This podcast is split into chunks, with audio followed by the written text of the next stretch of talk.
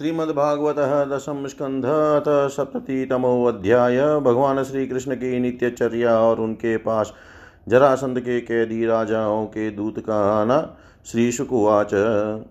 अतो शस्युपवृत्तायां कुकुटान् कुजतोष्पन गृहीतकण्ठय पतिभिः बाधव्यो विरहातुरा वयाशरुरुवन् कृष्णं बोधयन्तीव वन्दिन गायत स्वलिश्वनिद्राणि मन्दारवनवायुभिः।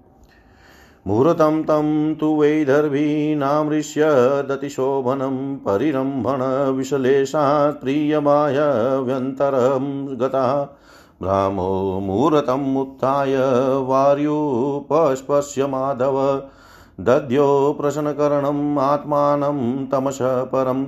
एकं स्वयं ज्योतिरनन्यमव्ययं स्वसंस्थया नित्यनिरस्तकल्मषमब्रह्मख्यमस्योद्भवानाशहेतुभिः स्वशक्तिभिलक्षितभावनिवृत्तम् निवृत्तिम् अथाप्लुतोऽम्बश्यं मले यथा विधि क्रियाकलापं परिधाय वाशसि चकार सन्ध्योपगमा दिशतमौहूतानलो ब्रह्मजजापवाग्यतः उपस्थार्यार्कमुद्यन्तं तर्पयित्वात्मनः कला देवान् ऋषिन् पितॄन् वृधान् विप्रानभचर्य चात्मवान् धेनूनां रुक्मशृङ्गीणां साध्वीनां मौक्तिकस्रजां पयस्विनीनां गृष्टीनां सवत्सानां सुवाससां ददो ददौ रूप्यकुराग्राणां क्षोमाजीनति लैषः अलङ्कृतेभ्यो विप्रेभ्यो बद्धं बद्धं दिने दिने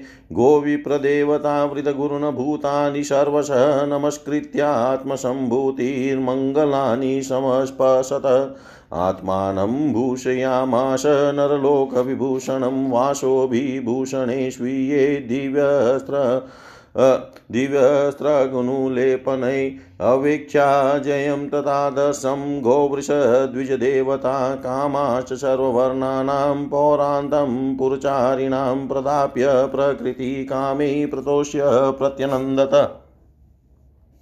संवीर्जाग्रतो विप्रान् स्त्रकर्ताम्बुलानुलेपने सुहृदप्रकृतिदारानुपायुक्तस्ततः स्वयं तावतः सुतौपानीय स्यन्दनं परमाद्भुतं सुग्रीवाद्यैहये युक्तं प्रणम्यावस्थितोऽग्रतः गृहीत्वा पाणिना पाणिसारथैत थारुह सात्यक्युधवसंयुक्तपूर्वाद्रिमिव भास्कर ईक्षितोऽनन्तः पुरस्त्रीणां सव्रीड प्रेमवीक्षिते कृच्छ्राद्विसृष्टो निर्गाजात् हासो हरन्मनः सुधर्माख्यां सभां सर्वै वृष्णिभिः परिवारितः प्राविशदयनिविष्टानां न सत्यङ्गषडुर्मय तत्रोपविष्ट परमासने विभुर्बभौ स्वभाषा ककुम्भो अव भाषयन् वृतो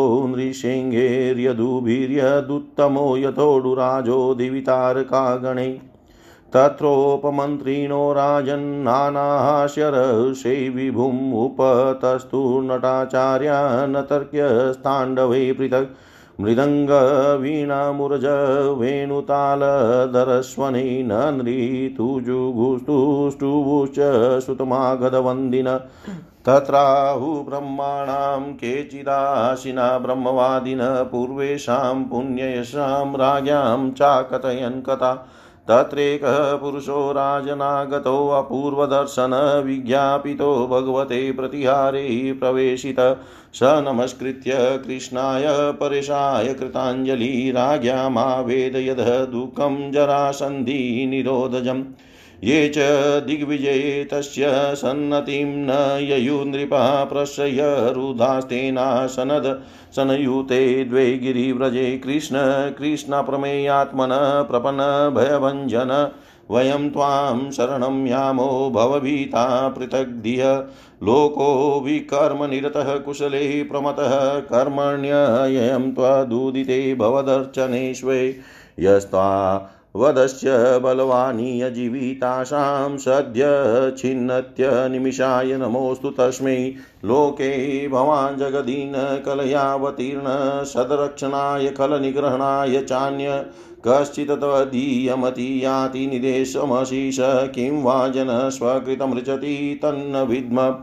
स्वप्नायितं नृपशकं परतन्त्रमीश शश्वद्भयेन मृतकेन दूरं वाम हित्वा तदात्मनि सुखं त्वदनीह लभ्यं क्वि क्लिशयामहे अतिकृपणास्तव माययेह। तन्नो भवान् प्रणतशोकहराङ्घ्रियुग्मौ बद्धानवियोक्षवमग दाव्यकर्मपाशात् यो भूभुजोऽयुतमतङ्गज वीर्यमेको बिभ्रदरुरोधभवने मृगराडिवावि यो वै त्वया द्वि द्विनव कृत्व उदात्तचक्रभग्नो मृधे खलु भवन्तमनन्तवीर्यं जित्वा नृलोकनिरतं सकृदु ऊढदर्पो अजित नोऽजित तद्विदेहि दूतुवाच इति मागध भवदर्शन् काञ्चिन प्रपन्ना पादमूलं ते दीनानां संविधीयताम् श्रीशुकुवाच राजदूते ब्रुवत् एवं देवर्षि परमद्युति बिभ्रत पिङ्गजटाभारं प्रादुराशिदयता रवि। तं दृष्ट्वा भगवान् कृष्ण सर्वलोकेश्वरेश्वर ववन्द उतितः शीर्ष्णा ससभ्य मुदा सभा जयित्वा विधिवतः कृतासनपरिग्रह बभाषे सुनृतै वाक्यैः श्रद्धया तर्पयन्मुनिम् अपि स्वीदध लोकानां त्रयाणां कुतो भयं ननु भूयान् भगवतो लोकान् परिहटतो गुण। न हि ते अविदितं किञ्चि लोकेश्वरीश्वर कृतसु अथ पृच्छामहे युष्मान् पाण्डवानां चिकीर्षितम्। श्रीनारदुवाच दृष्टा मया ते बहुशो दुरत्यया माया विभो विश्वसृजच्च मायिन भूतेषु भूमश्चरतः स्वशक्तिभिर्वग्नैरिवच्छन् रुचो न मे अद्भुतम्। तवेहितं कोहरति साधु वेदितुं स्वमाययेदसृजितो नियच्छत। यद् विद्यामानात्मतयावभाषते तस्मै नमस्ते जीवस्य य संसरतो विमोक्षणं न जानतो जानतोऽनर्थवाच लीलावतारेष्वयशप्रदीपकं प्राज्वलयत्वा तमहं प्रपद्ये अताप्यास्रावये ब्रह्म नरलोकविडम्बनं राज्यपेतृष्वशेयस्य भक्तस्य च चिकीर्षितम् यक्षति त्वाममखेन्द्रेण राजसूयेन पाण्डव पारमेष्ट्य कामो नृपतिस्तद्भवानुमोदताम् तस्मिन् देवक्रतुवरे भवन्तं वै सुरादय दिदृक्षव शमेष्यन्ति राजानश्च यशस्विन। श्रणो श्रवणात् कीर्तनाद् ध्यानात् पूयन्ते अन्तेव सायिन तव ब्रह्ममयशेष किमुते क्षाभिमसिन। यस्यामलं दिवि यशः प्रतितं रसायां भूमौ च ते भुवनमङ्गलदिग्वितानां। मन्दाकिनीति दिवि भोगवतीति चाधो गङ्गेति चेह चरणाम्बुपुनाति विश्वम्। श्रीशुकुवाच, तत्र ते स्वात्मपक्षेष्वगृणत्सु विजिगीषया वाच पेशेष्मयन भृत्यमुद्धवं प्राह केशव। श्रीभगवानुवाच, त्वं हीन परमं चक्षुषुहन्मन्त्रा तत्त्ववित् तत्रात् ब्रह्म ब्रूहं नुष्ठेयं श्रद्धग्म कर्वां ततः इत्युपामन्त्रितो भर्त्रा सर्वज्ञेनापि मुग्धवत। निदेशं शिरसाधाय उद्धव प्रत्यभाषत। निदेशशिरसा आधाय उद्धव प्रत्यभाषत। श्री सुखदेव जी कहते हैं, परीक्षित जब सवेरा होने लगता, कुकुट मुर्गे बोलने लगते, तब वे श्री कृष्ण पत्नियाँ जिनके कंठ में श्री कृष्ण ने अपनी भुजा डाल रखी है, उनके बिछोह की आशंका से व्याकुल हो जाती और उन मृगों को कोसने लगती। उस समय पार पारिजात की सुगंध से सुवासित भीनी भीनी वायु बहने लगती। भोरे ताल स्वर से अपने संगीत की तान छोड़ देते। पक्षियों की नींद उचट जाती और वे वेदी जनों की भांति भगवान श्री कृष्ण को जगाने के लिए मधुर स्वर से कलरव करने लगते। रुक्मणी जी अपने प्रियतम के भुज पास से बंधी रहने पर भी आलिंगन छूट जाने की आशंका से अत्यंत सुहावने और पवित्र ब्रह्म मुहूर्त को भी असह्य समझने लगती थी। भगवान श्री कृष्ण प्रतिदिन ब्रह्म मुहूर्त में ही उठ जाते और हाथ मुँह धोकर अपने मायातीत आत्मस्वरूप का ध्यान करने लगते। उस समय उनका रोम रोम आनंद से खिल उठता था। परिचित भगवान का वह आत्मस्वरूप सजातीय, विजातीय और स्वागत भेद से रहित एक अखंड है। क्योंकि उसमें किसी प्रकार की उपाधि या उपाधि के कारण होने वाला अन्य वस्तु का अस्तित्व नहीं है, और यही कारण है कि वह विनाशी सत्य है। जैसे चंद्रमा, सूर्य आदि नेत्र इंद्रिय के द्वारा और नेत्र इंद्रिय चंद्रमा, सूर्य आदि के द्वारा प्रकाशित होती है वैसे वह आत्मस्वरूप दूसरे के द्वारा प्रकाशित नहीं, स्वयं प्रकाश है। इसका कारण यह है कि अपने स्वरूप में ही सदा सर्वदा और काल की सीमा के परे से भी एक रस स्थित रहने के कारण अविद्या उसका स्पर्श भी नहीं कर सकती। इसी से प्रकाश है, प्रकाशक भाव उसमें नहीं है। जगत की उत्पत्ति, स्थिति और नाश के कारण, भूता ब्रह्म शक्ति विष्णु शक्ति और रुद्र शक्तियों के द्वारा केवल इस बात का अनुमान हो सकता है कि वह स्वरूप एक रस सत्ता रूप और आनंद स्वरूप है। उसी को समझने के लिए ब्रह्म नाम से कहा जाता है। भगवान श्री कृष्ण अपने इसी, उसी आत्मस्वरूप का प्रतिदिन ध्यान करते। इसके बाद वे विधि पूर्वक निर्मल और पवित्र जल में स्नान करते, फिर शुद्ध धोती पहन कर दुपट्टा ओढ़ कर यथा विधि नित्य कर्म, संध्या, वंदन आदि करते। इसके बाद हवन करते और मौन होकर गायत्री का जप करते। क्यों न हो वे सतपुरुषों के पात्र आदर्श जो हैं। इसके बाद सूर्योदय होने के समय सूर्योपस्थान करते और अपने कला स्वरूप देवता, ऋषि और पितरों का तर्पण करते। फिर कुल के बड़े बूढ़ों और ब्राह्मणों की विधि पूर्वक पूजा करते। इसके बाद परम मनस्वी श्री कृष्ण दुधारू पहले, पहल ब्याही हुई बछड़ी बछड़ों वाली सीधी शांत गौवों का दान करते। उस समय उन्हें सुंदर वस्त्रों और मोतियों की माला पहना दी जाती। सिंह में सोना और खुरों में चांदी मंड दी जाती। वे ब्राह्मणों को वस्त्राभूषणों से सुसज्जित करके रेशमी वस्त्र मृग चरम और तिल के साथ प्रतिदिन तेरह हज़ार चौरासी गौएँ इस प्रकार दान करते। तदनंतर अपनी विभूति रूप गौ ब्राह्मण देवता कुल के बड़े बड़े गुरुजन और समस्त प्राणियों को प्रणाम करके मांगलिक वस्तुओं का स्पर्श करते। परिचित यद्यपि भगवान के शरीर का सहज सौंदर्य ही मनुष्य लोक का अलंकार है, फिर भी वे अपने पिताम्बर आदि दिव्य वस्त्र कौशुभादि आभूषण पुष्पों के हार और चंदनादि दिव्य अंगराग से अपने को आभूषित करते। इसके बाद वे घी और दर्पण में अपना मुखारविंद देखते, गाय, बैल, ब्राह्मण और देव प्रतिमाओं का दर्शन करते। फिर पूर्वासी और अंतपुर में रहने वाले चारों वर्णों के लोगों की अभिलाषाएँ पूर्ण करते। और फिर अपनी अन्य ग्रामवासी प्रजा की कामना पूर्ति करके उसे संतुष्ट करते और इन सबको प्रश्न देकर स्वयं बहुत ही आनंदित होते। वे पुष्पमाला, तांबुल, चंदन और अंगरागा आदि वस्तुएँ पहले ब्राह्मण, स्वजन संबंधी मंत्री और रानियों को बांट देते और उनसे बची हुई शम अपने काम में लाते। भगवान यह सब करते होते तब तक दारुक नाम का सारथी, सुग्रीव आदि घोड़ों से जुता हुआ अत्यंत अद्भुत रथ ले आता और प्रणाम करके भगवान के सामने खड़ा हो जाता। इसके बाद भगवान श्री कृष्ण सात्यकी और उद्धव जी के साथ अपने हाथ से सारथी का हाथ पकड़कर रथ पर सवार होते। ठीक वैसे ही जैसे भुवन भास्कर भगवान सूर्य उदयाचल पर आरूढ़ होते हैं, उस समय रनिवास की स्त्रियाँ लज्जा एवं प्रेम से भरी चितवन से उन्हें निहारने लगती और बड़े कष्ट से उन्हें विदा करती। भगवान मुस्कुराकर उनके चित्त को चुराते हुए महल से निकलते। परिचित तदनंतर भगवान श्री कृष्ण समस्त यदुवंशियों के साथ सुधर्मा नाम की सभा में प्रवेश करते उस सभा की ऐसी महिमा है कि जो लोग उस सभा में जा बैठते हैं, उन्हें भूख, प्यास, शोक, मोह और जरा मृत्यु, ये छह उर्मिया नहीं सताती। इस प्रकार भगवान श्री कृष्ण सब रानियों से अलग अलग विदा होकर एक ही रूप में सुधर्मा सभा में प्रवेश करते और वहाँ जाकर श्रेष्ठ सिंहासन पर विराज जाते।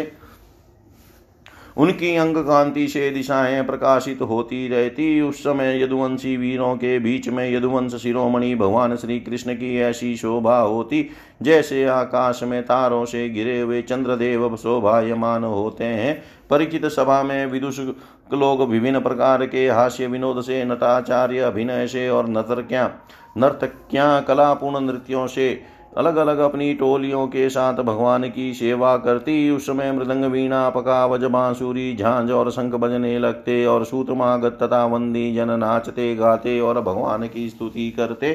कोई कोई व्याख्या कुशल ब्राह्मण वहाँ बैठकर वेद मंत्रों की व्याख्या करते और कोई पूर्वकालीन पवित्र कीर्ति नरपतियों के चरित्र कह कहकर सुनाते। एक दिन की बात है, द्वारकापुरी में राजसभा के द्वार पर एक नया मनुष्य आया। द्वारपालों ने भगवान को उसके आने की सूचना देकर उसे सभा भवन में उपस्थित किया। उस मनुष्य ने परमेश्वर भगवान श्री कृष्ण को हाथ जोड़कर नमस्कार किया और उन राजाओं का, जिन्होंने जरासंध के दिग्विजय के समय उसके सामने सिर नहीं झुकाया था और बलपूर्वक कैद कर लिए गए थे, जिनकी संख्या बीस हज़ार थी। जरासंध के बंदी बनने के, बनने का दुख श्री कृष्ण के सामने निवेदन किया। सच्चिदानंद स्वरूप श्री कृष्ण आप मन और वाणी के अगोचर हैं, जो आपकी शरण में आता है, उसके सारे भय आप नष्ट कर देते हैं। प्रभो, हमारी भेद बुद्धि मिटी नहीं है। हम जन्म मृत्यु रूप संसार के चक्कर से भयभीत तो होकर आपकी शरण में आए हैं। भगवान अधिकांश जीव ऐसे सकाम और निषिद्ध कर्मों में फंसे हुए हैं कि वे आपके बतलाए हुए अपने परम कल्याणकारी कर्म आपकी उपासना से विमुख हो गए हैं। और अपने जीवन एवं जीवन संबंधी आशा अभिलाषाओं में भ्रम भटक रहे हैं। परंतु आप बड़े बलवान हैं। आप काल रूप से सदा सर्वदा सावधान रहकर उनकी आशालता का तुरंत समूल छेद कर डालते हैं। हम आपके उस काल रूप को नमस्कार करते हैं। आप स्वयं जगदीश्वर हैं और आपने जगत में अपने ज्ञान बल आदि कलाओं के साथ इसलिए अवतार ग्रहण किया है कि संतों की रक्षा करें और दुष्टों को दंड दें। ऐसी अवस्था में प्रभो जरासंध आदि कोई दूसरे राजा आपकी इच्छा और आज्ञा के विपरीत हमें कैसे कष्ट दे रहे हैं? यह बात हमारी समझ में नहीं आती। यदि यह कहा जाए कि जरासंध हमें कष्ट नहीं देता, उसके रूप में उसे निमित्त बनाकर हमारे अशुभ कर्म ही हमें दुख पहुँचा रहे हैं तो यह भी ठीक नहीं। क्योंकि जब हम लोग आपके अपने हैं, जब हमारे दुष्कर्म हमें फल देने में कैसे समर्थ हो सकते हैं? इसलिए आप कृपा करके अवश्य ही हमें इस क्लेश से मुक्त कीजिए। प्रभो, हम जानते हैं कि राजापने का सुख प्रारब्ध के अधीन विषय साध्य है और सच कहें तो स्वप्न सुख के समान अत्यंत तुच्छ और असत है। साथ ही उस सुख को भोगने वाला यह शरीर भी एक प्रकार से मुर्दा ही है और इसके पीछे सदा सर्वदा सैकड़ों प्रकार के भय लगे रहते हैं। परंतु हम तो इसी के द्वारा जगत के अनेकों भार ढो रहे हैं और यही कारण है कि हमने अंतकरण के निष्काम भाव और निसंकल्प स्थिति से प्राप्त होने वाले आत्म सुख का परित्याग कर दिया है। सचमुच हम अत्यंत अज्ञानी है और आपकी माया के फंदे में फंसकर क्लेश पर क्लेश भोगते जा रहे हैं। भगवान आपके चरण कमल शरणागत पुरुषों के समस्त शोक और मोहों को नष्ट कर देने वाले हैं। इसलिए आप ही जरासंध रूप कर्मों के बंधन से हमें छुड़ाइए। प्रभु, यह अकेला ही दस हज़ार हाथियों की शक्ति रखता है और हम लोगों को उसी प्रकार बंदी बनाए हुए है, जैसे सिंह भेड़ों को घेर रखे चक्रपाणी आपने अठारह बार जरासंध से युद्ध किया और सत्रह बार उसका मान मर्दन करके उसे छोड़ दिया। परंतु एक बार उसने आपको जीत लिया, हम जानते हैं कि आपकी शक्ति आपका बल पौरुष अनंत है। फिर भी मनुष्यों का सा आचरण करते हुए आपने हारने का अभिनय किया, परंतु इसी से उसका घमंड बढ़ गया है। हे अजित, अब यह, वह यह जानकर हम लोगों को और भी सताता है कि हम आपके भक्त हैं, आपकी प्रजा है, अब आपकी जैसी इच्छा हो वैसा कीजिए। दूत ने कहा, भगवान जरासंध के बंदी नरपतियों ने इस प्रकार आपसे प्रार्थना की है। वे आपके चरण कमलों की शरण में हैं और आपका दर्शन चाहते हैं। आप कृपा करके उन दीनों का कल्याण कीजिए।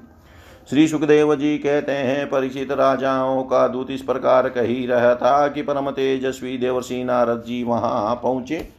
उनकी सुनहरी जटाएँ चमक रही थी, उन्हें देख कर ऐसा मालूम हो रहा था, मानो साक्षात भगवान सूर्य ही उदय हो गए हो।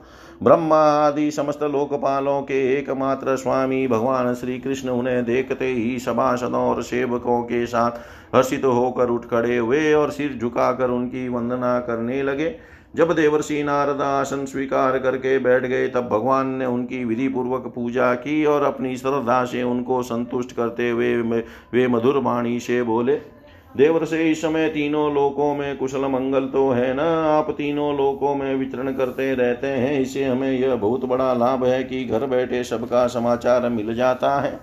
ईश्वर के द्वारा रचे हुए तीनों लोकों में ऐसी कोई बात नहीं है जिसे आप न जानते हो।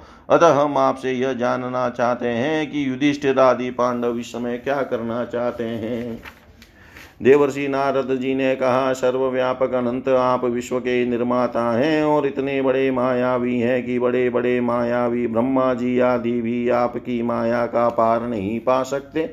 प्रभु, आप सबके घटघट में अपनी अचिंत्य शक्ति से व्याप्त हैं, ठीक वैसे ही जैसे अग्नि लकड़ियों में अपने को छिपाए रखता है। लोगों की दृष्टि सत्व आदि गुणों पर ही अटक जाती है, इससे आपको वे नहीं देख पाते। मैंने एक बार नहीं, अनेकों बार आपकी माया देखी है, इसलिए आप जो, यो अनजान बनकर पांडवों का समाचार पूछते हैं, इससे मुझे कोई कौतूहल नहीं हो रहा है। भगवान, आप अपनी माया से इस जगत की रचना और संहार करते हैं और आपकी माया के कारण ही असत्य होने पर भी सत्य के समान प्रतीत होता है। आप कब क्या करना चाहते हैं? यह बात भली भांति कौन समझ सकता है? आपका स्वरूप सर्वथा अचिंतनीय है। मैं तो केवल बार बार आपको नमस्कार करता हूँ। शरीर और इससे संबंध रखने वाली वासनाओं में फंसकर जीव जन्म मृत्यु के चक्कर में भटकता रहता है। तथा यह नहीं जानता कि मैं इस शरीर से कैसे मुक्त हो सकता हूँ। वास्तव में उसी के हित के लिए आप नाना प्रकार के लीला अवतार ग्रहण करके अपने पवित्र यश का दीपक जला देते हैं, जिसके सहारे वह इस अनर्थकारी शरीर से मुक्त हो सके। इसलिए मैं आपकी शरण में हूँ। प्रभु, आप स्वयं पर ब्रह्म हैं, तथापि मनुष्यों की सी लीला का नाट्य करते हुए मुझसे पूछ रहे हैं। इसलिए आपके फुफेरे भाई और प्रेमी भक्त राजा युधिष्ठिर क्या करना चाहते हैं, यह बात मैं आपको सुनाता हूँ। इसमें संदेह नहीं कि ब्रह्मलोक में किसी को जो भोग प्राप्त हो सकता है, वह राजा युधिष्ठिर को यहीं प्राप्त है।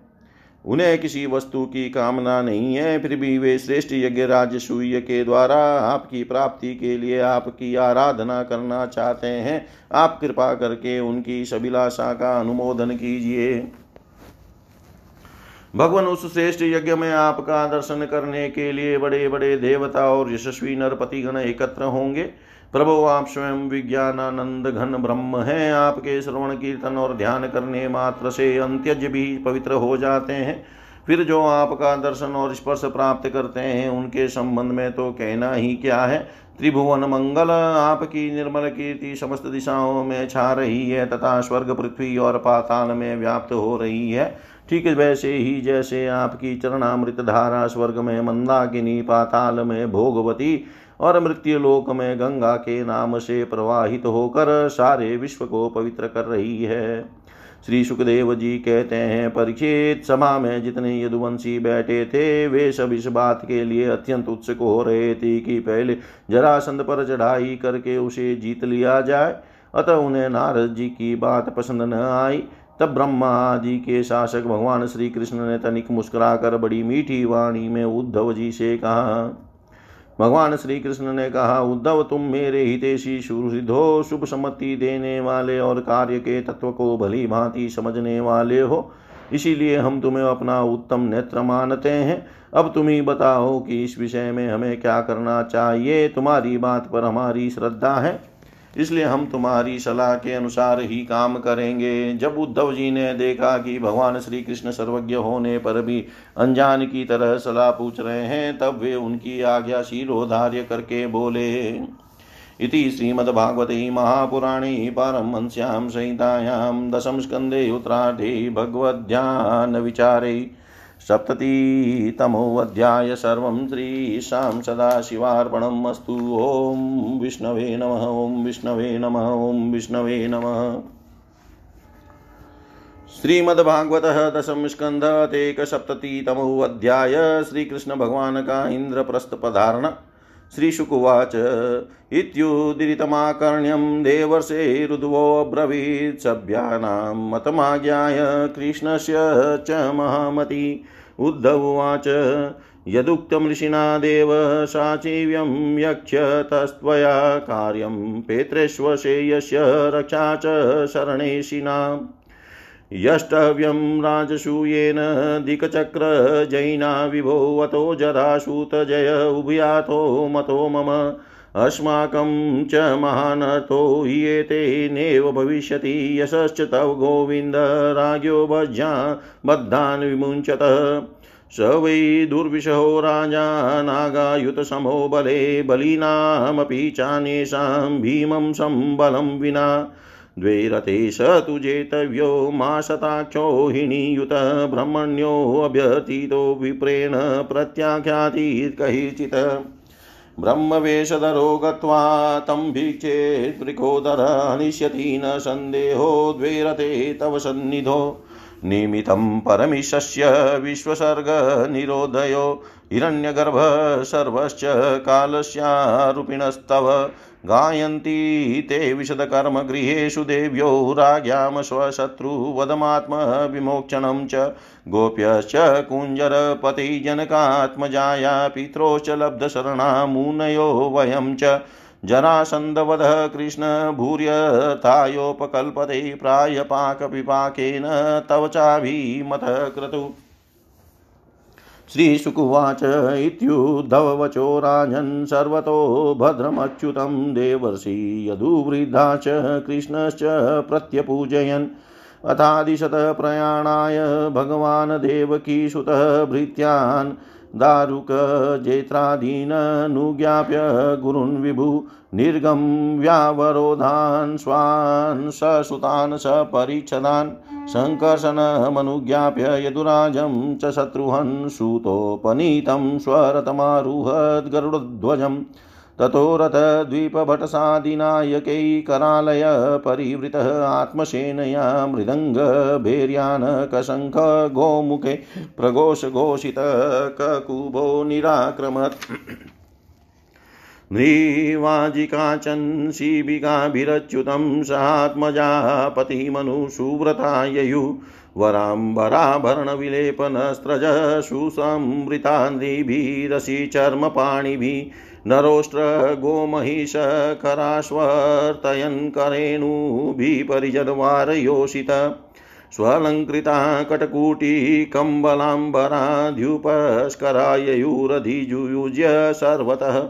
बलं बृहद्ध्वजपट्टछत्रचामरैर्वरायुधाभरणकिरीटवर्मभिः दिवाशुभिस्तुमूलरवं बभो रवै यथाणौक्षुभिततिमिङ्गिलोर्मिभिः अतो मुनिर्यदुपतिना समाजितः प्रणम्य तं हृदि विदधद्दव्यायसाम् निशम्य तदव्यवसितमाहृताहरणो मुकुन्द सन्दर्शननिवृतेन्द्रिय राजदूतमुवाचेदं भगवान् प्रीणयन गिरा।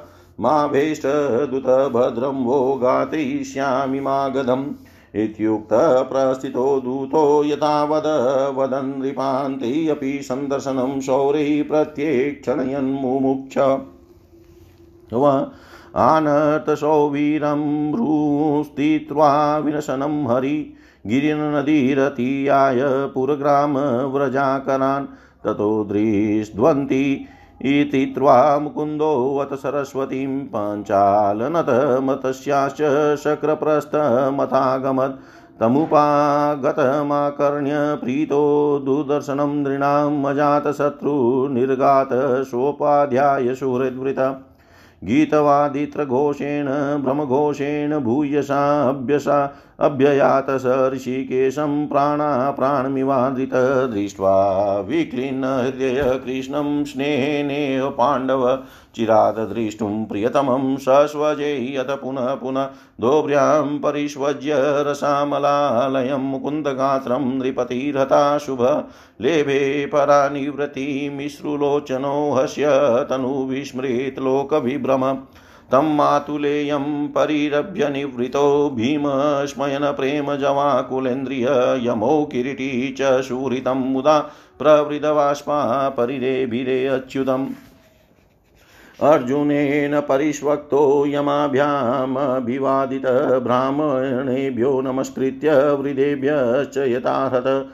मानितो मानयामाश कुरु सृञ्जय केकयान् सूतमागधा मागधगन्धर्वा वन्द्यञ्चोपमन्त्रिण मृदङ्गशङ्खपटः वीणा पव पनव गोमुखे ब्राह्मणश्चारविन्दाक्षं तुष्टुवनु वनुनृतौ जगु एवं शुद्धभिप्रयस्तपुण्यश्लोकशिखामणि संस्तूयमानो भगवान् विवेशालङ्कृतं पुरं ससंयुक्तवर्त्मकरिणां मदगन्धतोयेश्चित्रध्वजे कनकतोरणपूर्णकुम्भै मृष्टात्मभिनवधूकुलविभूषणस्त्रगन्धै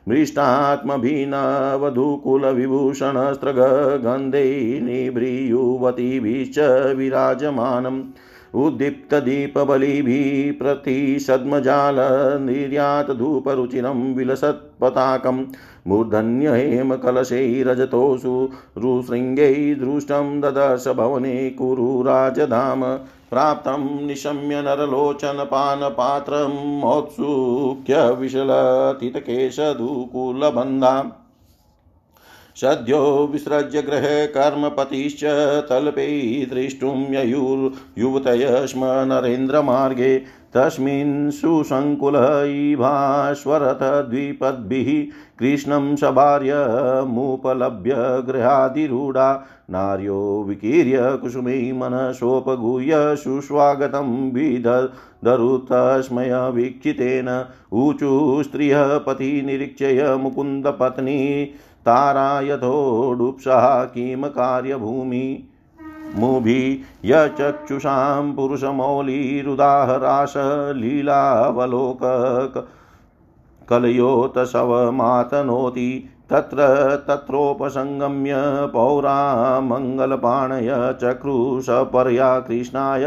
श्रेणीमुख्या हतेन स अन्तपुरे जने प्रीत्या मुकुन्दफुललोचने ससम्भ्रमेरभ्युपेत प्राविशद्राजमन्दिरम् प्रीता विलोकय भ्रात्रेयं कृष्णं त्रिभुवनेश्वरं प्रीतात्मोताय पर्यकात सस्नुषा परिष्व सजे गोविन्दं गृहमानीय देवदेवेस्मादृतपूजायां नाविदात कृत्यं प्रमोदो ओपहतो नृप पितृश्वशु सुगुरुस्त्रीणां कृष्णचक्रे अभिवादनं स्वयं च कृष्णया राजन् भगिन्यां स्वस्रवा सञ्चोदिता कृष्णा, कृष्णपत्नीश्च सर्वश आनर्च रुक्मणीं, सत्यां, भद्रां, जाम्बतीं तदा कालिन्दीं, मित्रविन्दां च सेव्यां, नाग्नजितीं सतीम् अन्याश्चाभ्यागतायास्तु वासस्त्रङ्मण्डनादिभिः सुखं निवासयामास, धर्मराजो जनार्दनं ससैन्यं सानुगामात्यं, सभार्यं च नवं नवम् तर्पयित्वा खाण्डवेन वग्निं फाल्गुन् संयुतमोचयित्वा येन रागे दिव्या सभा कृता उवास कतिचिन्मासान् राज्ञ प्रियचिकीर्षया विहरन् रथमारुह्य फाल्गुनेन भटेवृत विहरन् रथमारुह्य फाल्गुनेन भटेवृत श्री सुखदेव जी कहते हैं, परीक्षित भगवान श्री कृष्ण के वचन सुनकर महामति उद्धव जी ने देवर्षि नारद सभासद और भगवान श्री कृष्ण के मत पर विचार किया और फिर वे कहने लगे। उद्धव जी ने कहा, भगवान देवर्षि नारद जी ने आपको यह सलाह दी है कि फुफेरे भाई पांडवों के राजसूय यज्ञ में सम्मिलित होकर उनकी सहायता करनी चाहिए। उनका यह कथन ठीक ही है और साथ ही यह भी ठीक है कि शरणागतों की रक्षा अवश्य कर्तव्य है। प्रभो जब हम इस दृष्टि से विचार करते हैं कि राजसूय यज्ञ वही कर सकता है जो दसों दिशाओं पर विजय प्राप्त कर ले। तब हम इस निर्णय पर बिना किसी दुविधा के पहुँच जाते हैं। कि पांडवों के यज्ञ और शरणागतों की रक्षा दोनों कामों के लिए जरासंध को जीतना आवश्यक है। प्रभो, केवल जरासंध को जीत लेने से ही हमारा महान उद्देश्य सफल हो जाएगा। साथ ही उससे बंदी राजाओं की मुक्ति और उसके कारण आपको सुयश की भी प्राप्ति हो जाएगी। राजा जरासंध बड़े बड़े लोगों के भी दांत खट्टे कर देता है, क्योंकि दस हज़ार हाथियों का बल उसे प्राप्त है। यदि उसे यदि हरा सकते हैं तो केवल भीमसेन, क्योंकि वे भी वैसे ही बली हैं। उसे आमने सामने के युद्ध में एक वीर जीत ले, यही सबसे अच्छा है। सौ अक्षोहिणी सेना लेकर जब वह युद्ध के लिए खड़ा होगा, उसमें उसे जितना आसान न होगा।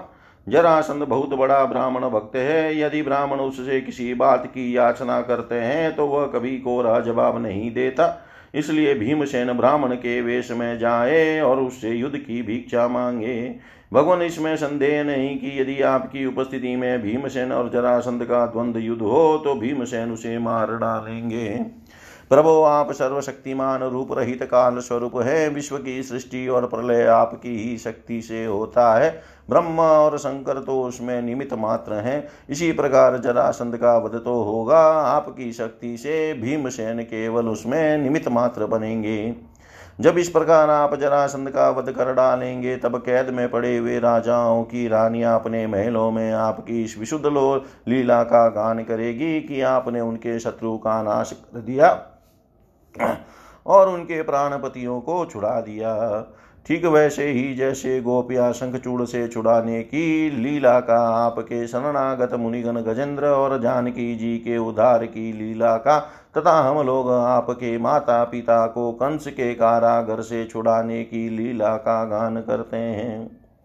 इसलिए प्रभो जरासंध का वध स्वयं ही बहुत से प्रयोजन सिद्ध कर देगा। बंदी नरपतियों के पुण्य परिणाम से अथवा जरासंध के पाप परिणाम से सचिनानंद स्वरूप श्री कृष्ण आप भी तो इस समय राजसूय यज्ञ का होना ही पसंद करते हैं, इसलिए पहले आप वहीं पधारिए। श्री सुखदेव जी कहते हैं, परीक्षित उद्धव जी की यह सलाह सब प्रकार से हितकर और निर्दोष थी। देवर्षि नारद यदुवंश के बड़े बूढ़े और स्वयं भगवान श्री कृष्ण ने भी उनकी बात का समर्थन किया। अब अंतर्यामी भगवान श्री कृष्ण ने वसुदेव आदि गुरुजनों से अनुमति लेकर दारुक, जैत्र आदि सेवकों को इंद्रप्रस्थ जाने की तैयारी करने के लिए आज्ञा दी।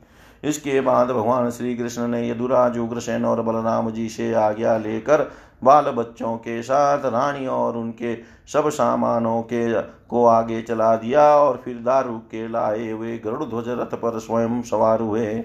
इसके बाद रथों, हाथियों, घुड़सवारों और पैदलों की बड़ी भारी सेना सा के साथ उन्होंने प्रस्थान किया। उसमें मृदंग नगारे, ढोल शंख और नरसिंहों की ऊँची ध्वनि से दसों दिशाएँ गूंज उठी।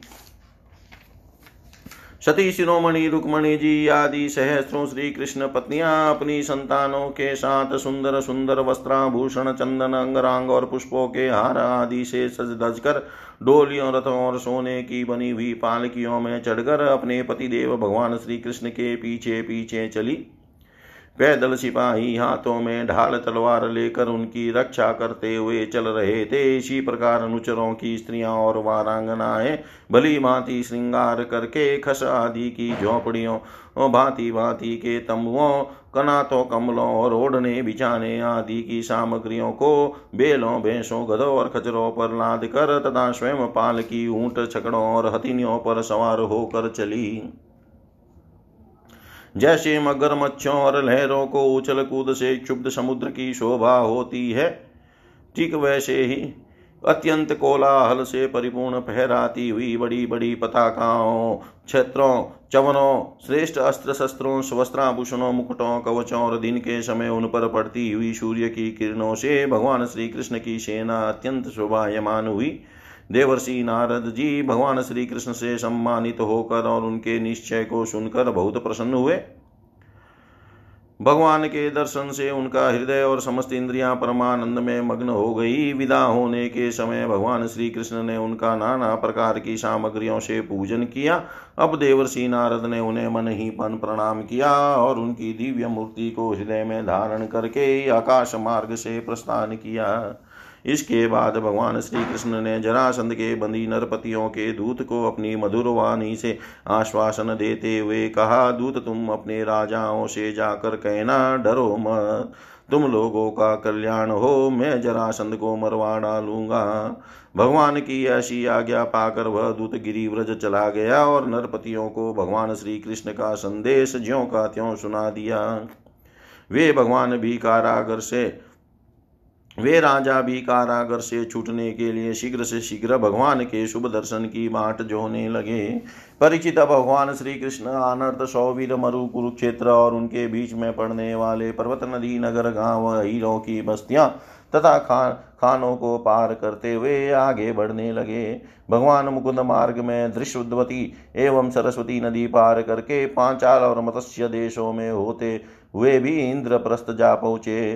परिचित भगवान श्री कृष्ण का दर्शन अत्यंत दुर्लभ है। जब अजात शत्रु महाराज युधिष्ठिर को यह समाचार मिला कि भगवान श्री कृष्ण पधार गए हैं, तब उनका रोम रोम आनंद से खिल उठा। वे अपने आचार्यों और स्वजन संबंधियों के साथ भगवान की अगवानी करने के लिए नगर से बाहर आए।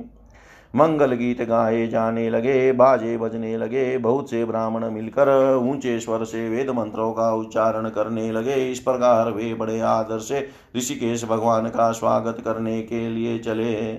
जैसे इंद्रिया मुख्य प्राण से मिलने जा रही हो, भगवान श्री कृष्ण को देखकर राजा युधिष्ठिर का हृदय स्नेह अतिरेक से गदगद हो गया। उन्हें बहुत दिनों पर अपने प्रियतम भगवान श्री कृष्ण को देखने का सौभाग्य प्राप्त हुआ था। अतः वे उन्हें बार बार अपने हृदय से लगाने लगे। भगवान श्री कृष्ण का श्री विग्रह भगवती लक्ष्मी जी का पवित्र और एकमात्र निवास स्थान है। राजा युधिष्ठिर अपनी दोनों भुजाओं से उसका आलिंगन करके समस्त पाप तापों से छुटकारा पा गए। वे सर्वतो भावेन परमानंद के समुद्र में मग्न हो गए नेत्रों में आँसू छलक आए अंग अंग पुलकित हो गया। उन्हें इस विश्व प्रपंच के भ्रम का तनिक भी स्मरण न रहा। तदनंतर भीमसेन ने मुस्कुराकर अपने ममेरे भाई श्री कृष्ण का आलिंगन किया। इससे उन्हें बड़ा आनंद मिला। उस समय उनके हृदय में इतना प्रेम उमड़ा कि उन्होंने बाह्य विस्मृति सी हो गई। नकुल सहदेव और अर्जुन ने भी अपने परम प्रियतम और हितेशी भगवान श्री कृष्ण का बड़े आनंद से आलिंगन किया। उस समय उनके नेत्रों में आंसुओं की बाढ़ सी आ गई थी।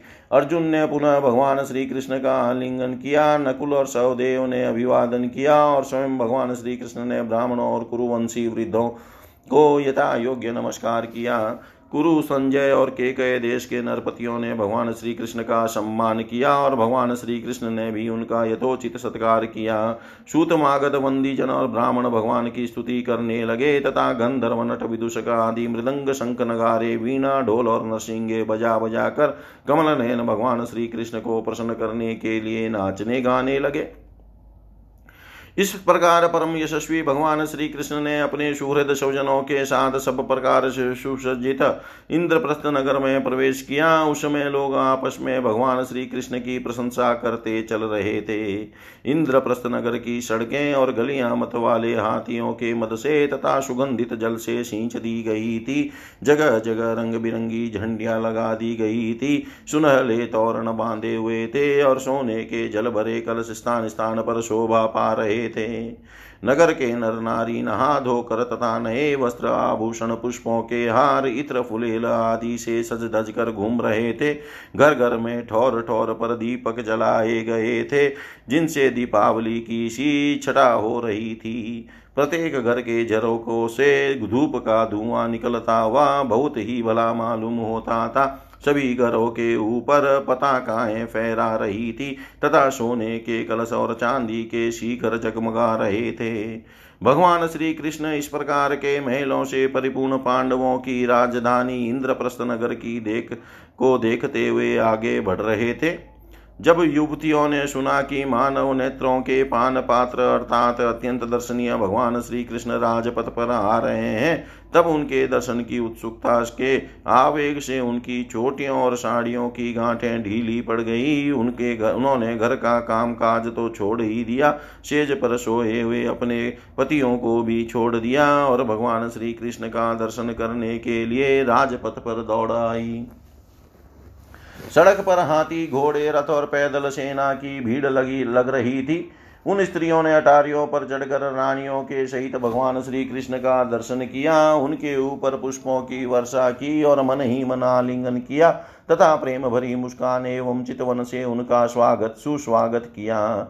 नगर की स्त्रियाँ राजपथ पर चंद्रमा के साथ विराजमान ताराओं के समान श्री कृष्ण की पत्नियों को देख कर आपस में कहने लगी सखी, इन बड़भागिनी रानियों ने न जाने ऐसा कौन सा पुण्य किया है, जिसके कारण पुरुष शिरोमणि भगवान श्री कृष्ण अपने उन्मुक्त हास्य और विलासपूर्ण कटाक्ष से उनकी ओर देख कर उनके नेत्रों को परम आनंद प्रदान करते हैं।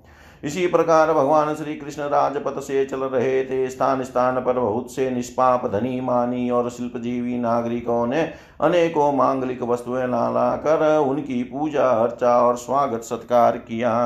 अंतपुर की स्त्रियाँ भगवान श्री कृष्ण को देख कर प्रेम और आनंद से भर गई। उन्होंने अपने प्रेम विवल और आनंद से खिले नेत्रों के द्वारा भगवान का स्वागत किया और श्री कृष्ण उनका स्वागत सत्कार स्वीकार करते हुए राजमहल में पधारे।